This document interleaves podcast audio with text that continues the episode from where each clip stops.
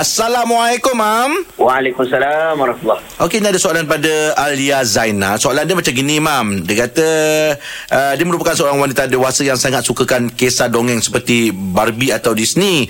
Jadi saya bercadang untuk mengumpul snow globe atau music box di dalam almari kaca di rumah saya sebagai hiasan. Masalah bila kebanyakan di dalam snow globe mempunyai patung-patung budak-budak perempuan uh, macam unicorn ataupun teddy bear. Difahamkan sebagai orang Islam kita tak boleh mempunyai patung dalam rumah. Soalan dia bawa ada soalan dia.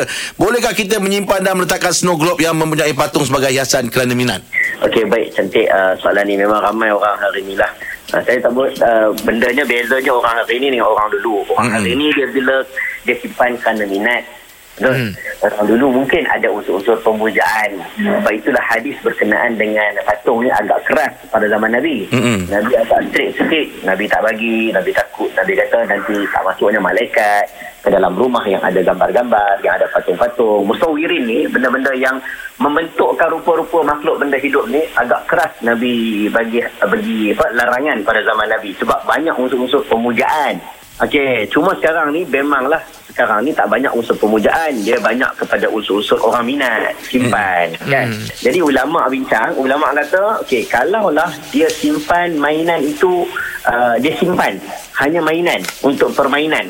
Hmm. Tambah pula dimainkan oleh kanak-kanak, maka hukumnya harus sebab Nabi pernah membiarkan Aisyah main dengan patung tersebut.